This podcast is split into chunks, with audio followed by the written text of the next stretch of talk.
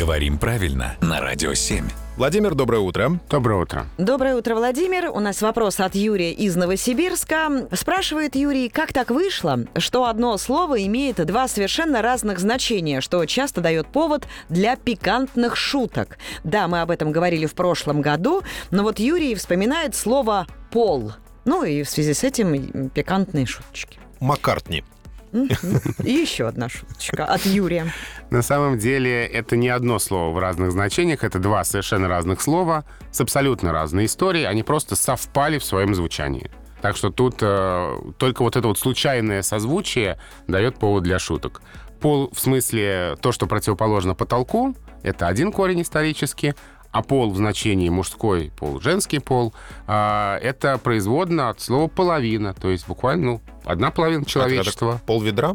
Да. Вот это вот да. А, И вторая половина человечества. Этот самый пол в значении гендер э, родственен половине хоть ведра, хоть дома, хоть чего угодно. Вот так все просто. А Пол Маккартни — это уже третий пол. Простите. Владимир, ну а почему так много случайностей, не случайных происходит у нас в языке? Потому что это же не единственное слово, когда два абсолютно разных э, значения, и, в общем, нет между ними какой-то связи, а звучат одинаково.